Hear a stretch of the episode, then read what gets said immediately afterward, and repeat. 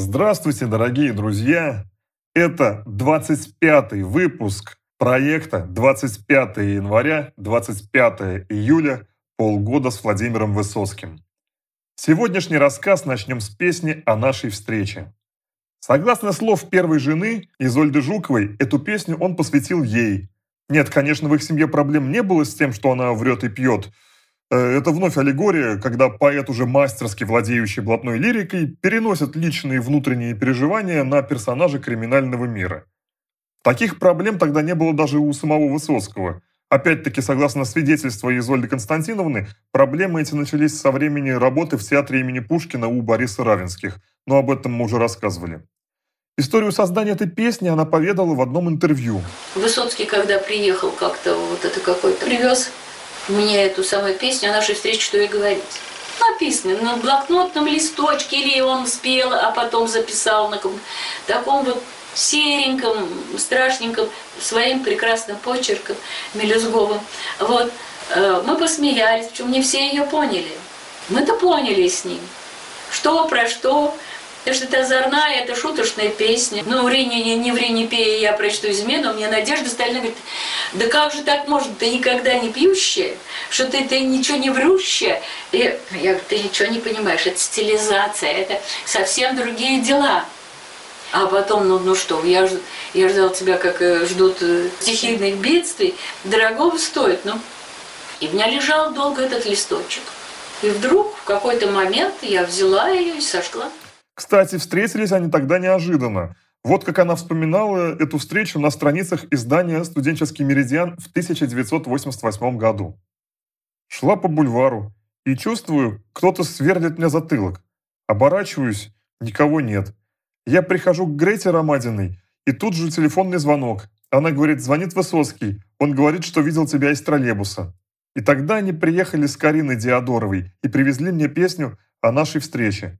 Он клялся, что он ее только что сочинил, и Карина говорила, что действительно он ее только что у нее на глазах сочинил.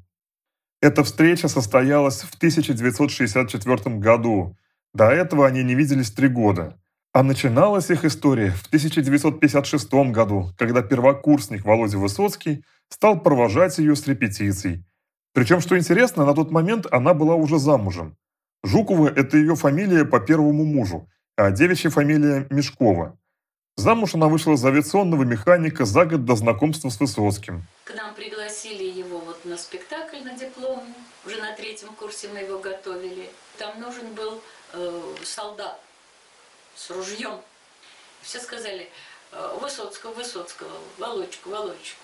Был у нас вечер, когда мы закончили, сдали этот дипломный спектакль. И сидели, выпивку закуски, праздник – и после этого праздника на рассвете вышли мы, стоит Высоцкий рядом, держит меня за мизинец крепко-крепко и не отпускает. Я говорю, иди, Володя, уходи, иди, нам нужно остаться, а он ни в какую. И мы остались одни, и я пошла на Трифоновку пешком к себе в общежитие, а он пошел рядом. Я пришла вся в гневе абсолютно. Но все, Дальше от него было невозможно оторваться. Я не заметила, как он стал необходим. Но я была вроде как замужем. Две недели был замужество. Сама она из города Горького, ныне Нижний Новгород, где и остался ждать ее муж, пока она училась в школе-студии МХАТ. Высоцкого не смутил замужний статус, и вскоре она переехала к нему из общежития в коммунальную квартиру на Первую Мещанскую улицу, где жили вместе с мамой Владимира Семеновича Ниной Максимовной. Но муж не давал ей развода. Еще проблема была в том, что Изольда училась на два курса старше Владимира и закончила школу-студию в 1958 году. Ее пригласили играть в очень престижный киевский театр имени Леси Украинки, куда она и отправилась. В этот период влюбленные засыпали друг друга письмами. Когда они съехались вместе, эти письма сложили в огромную коробку и хранили на антресолях. А съехались они только в 1960 году. Тогда же им, наконец, удалось официально оформить отношения. Свадьба состоялась 25 апреля. Изначально они не хотели пышной свадьбы, но воспротивились родственники Владимира. Отец не понимал, как можно сочетаться браком, не устроив праздника. Но все равно празднование планировалось скромным. планировалось вплоть до самого мальчишника.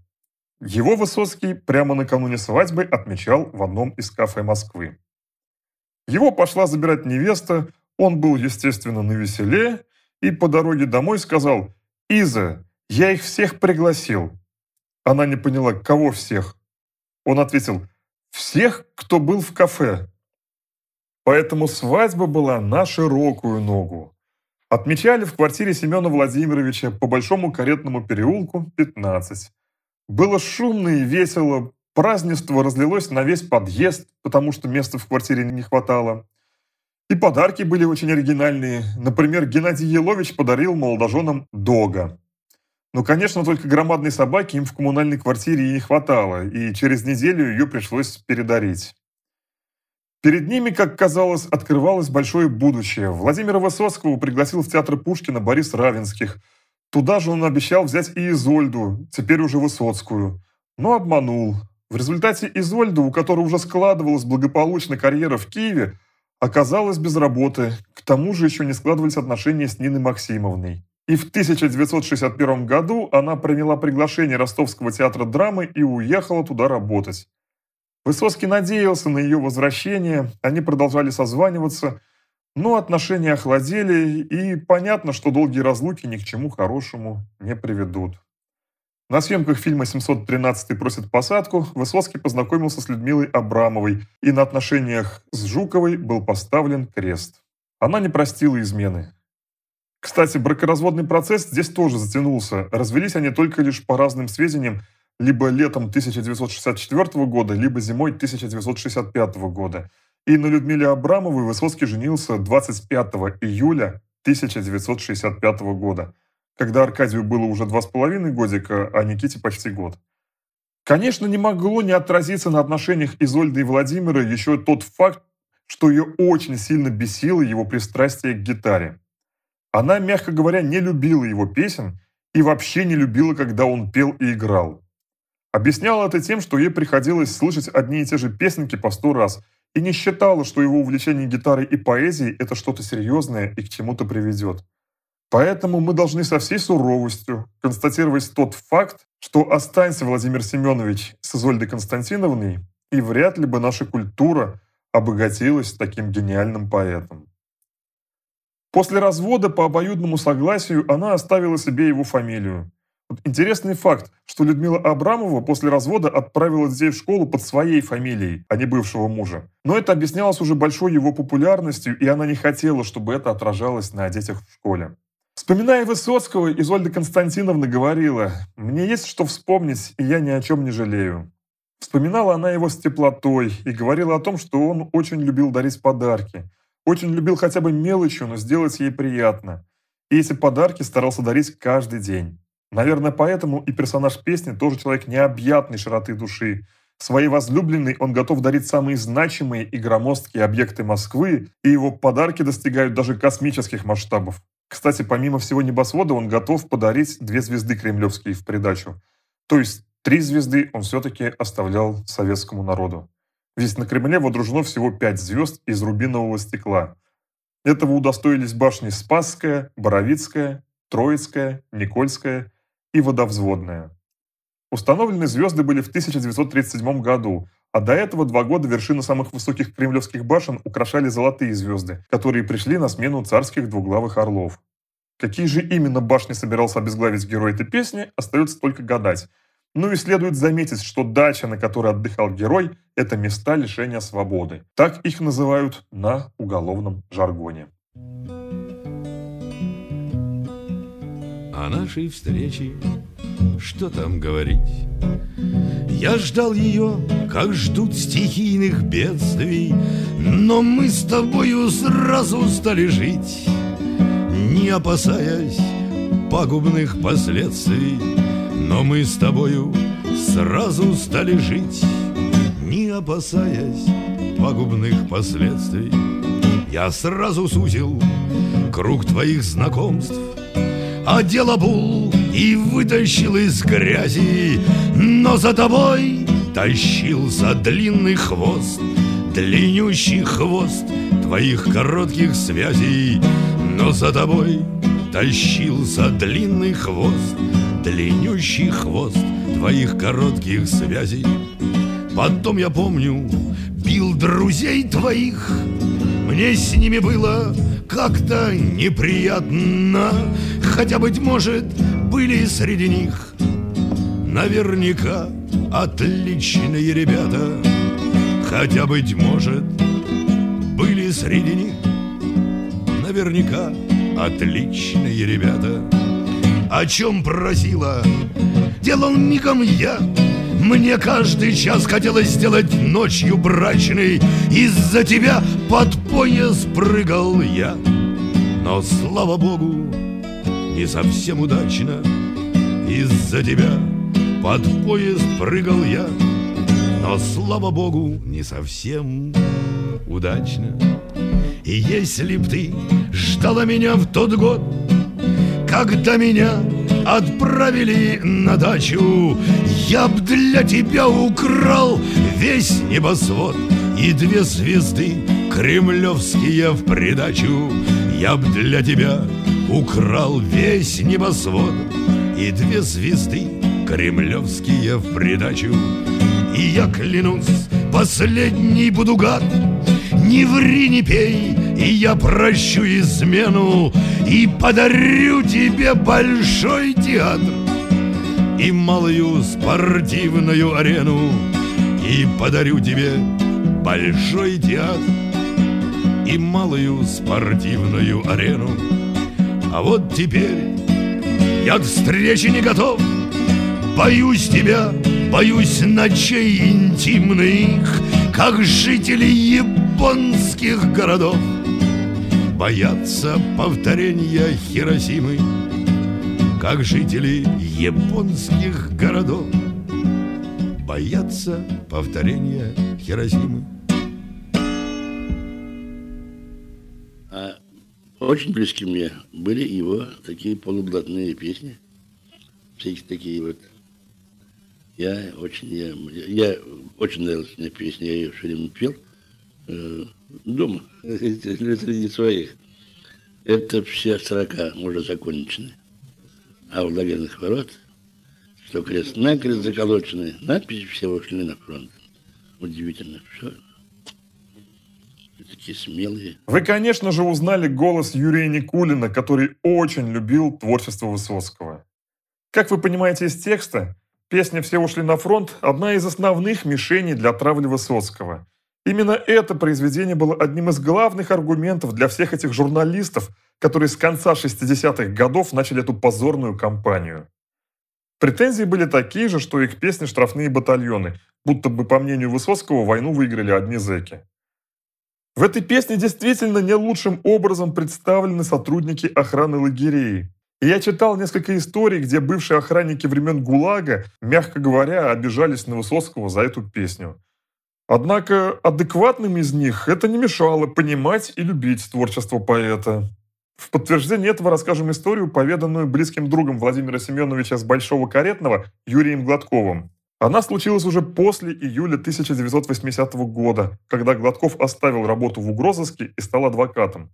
Так вот, Приехал он в тюрьму «Матросская тишина» для встречи с подзащитным. Но его туда не пустили по причине карантина. Но так как сроки подачи апелляции поджимали, Гладков напросился на прием к начальнику тюрьмы, где диалог тоже не получился.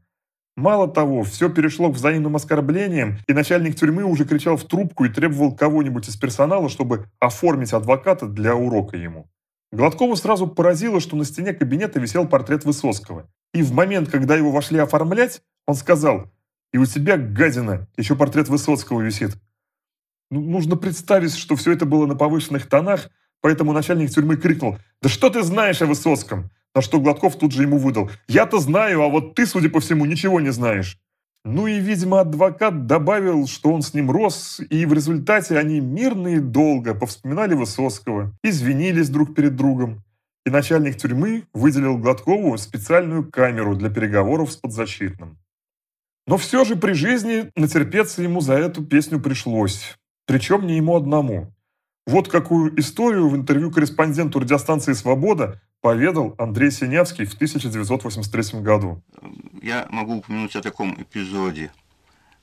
концу следствия вдруг меня вызывают из камеры, немножко непонятно, дело к вечеру было, думаю, как так на, на допрос что-то поздно вроде бы, и ведут совсем не в кабинет следователя, а в какое-то другое место, так немножко на стороже, заводят в кабинет, там полно чекистов, КГБшников в форме, человек 10, все очень мрачные, говорят, садитесь. Вдруг заводит магнитофон, и я слышу голос Высоцкого и его песни. Оказалось, что это были пленки, э, магнитофонные пленки, которые они изъяли при обыске у нас дома. И вот я получил э, колоссальное удовольствие. Слушал песни Высоцкого, час, наверное, продолжалось с лишним. Они все молчали, ничего не говорили, слушали очень мрачно, хмуро. Меня поразило, что ни одной улыбки не было на лицах при исполнении самых э, смешных песен. Они создавали такую мрачную атмосферу. Эта загадочная сценка, как я понял уже в конце, э, была поставлена вот зачем. Они хотели, чтобы я отказался от этих пленок. Оказывается, моя жена требовала, чтобы вернули эти пленки. А они хотели как бы напугать меня, вот так, ну, какие безобразные песни, и чтобы я дал разрешение уничтожить. А я почему-то, мне так вот так случайно э, было очень хорошо, я как раз говорю, почему такие прекрасные песни, нет, я такой бумаги подписывать не буду, и им пришлось в результате вернуть эти пленки. Это не имело никакого отношения к моему делу. Ну, они забрали в начале при обыске разные книги, и вот, вот эти пленки. И к концу следствия им нужно было что-то решать с этими пленками, как быть. Мне их не инкриминировали. Это не входило в протокол допросов.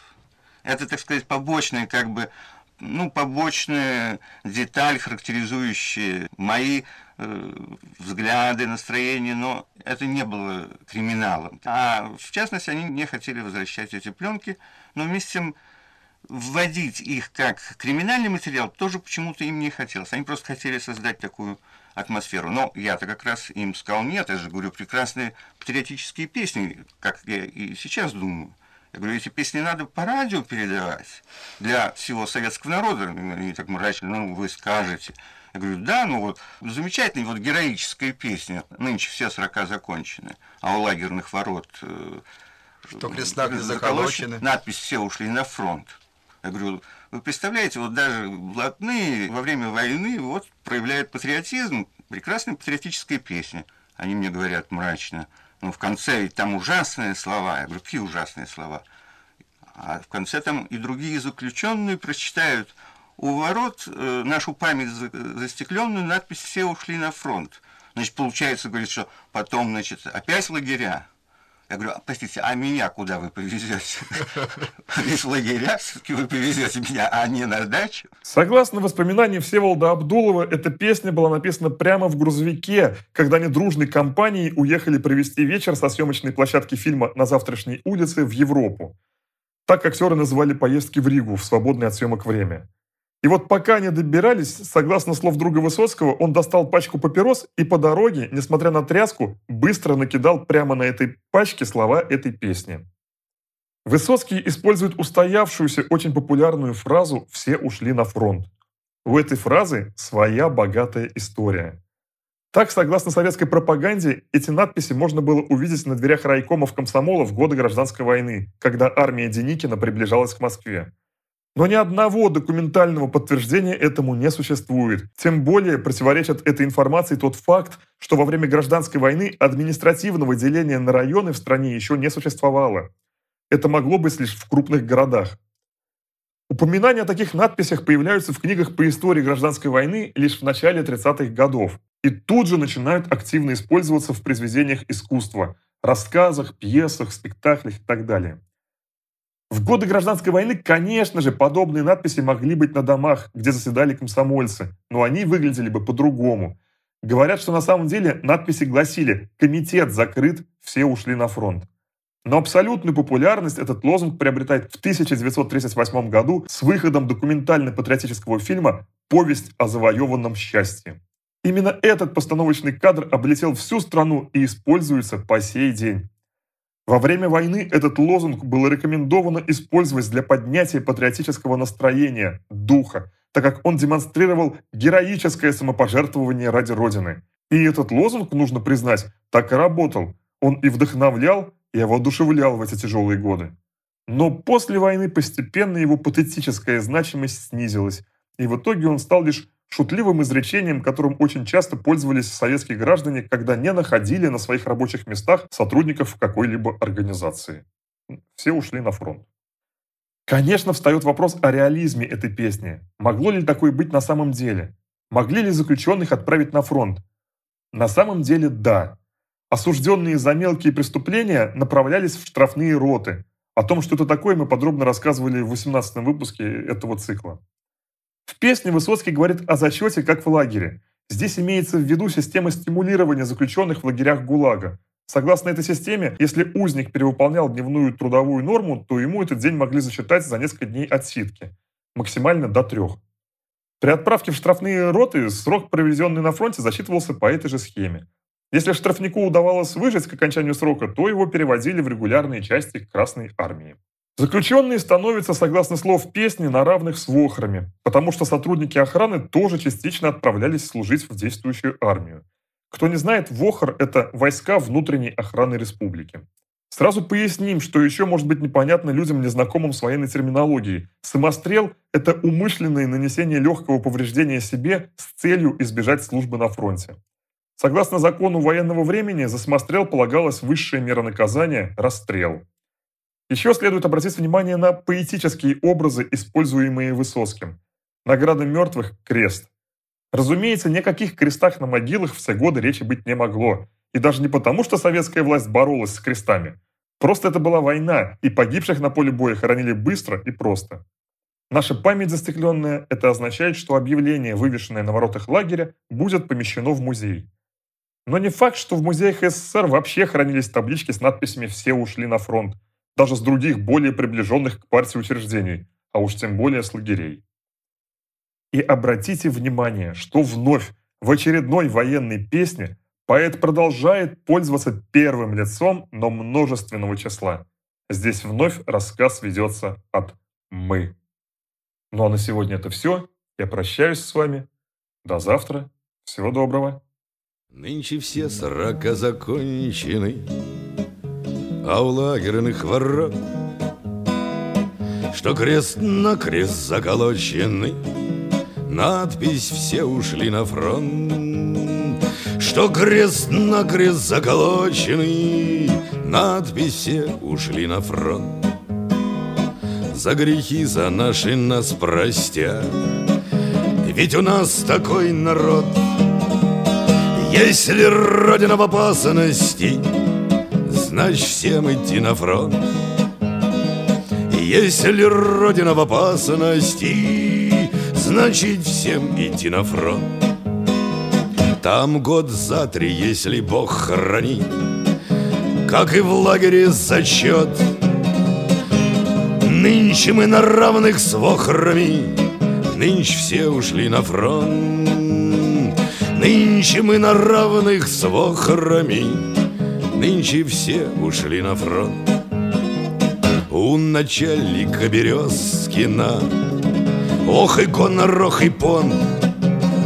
И душа крест на крест досками Но и он пошел на фронт. Лучше было сразу в тыл его Только с нами был он смел. Высшей мерой наградил его Трибунал за самострел ну а мы все оправдали мы Наградили нас потом. Кто живые тех медалями А кто мертвые крестом. И другие заключенные Пусть читают у ворот Нашу память застекленную. Надпись «Все ушли на фронт» Надпись «Все ушли на фронт» надпись «Все ушли на фронт».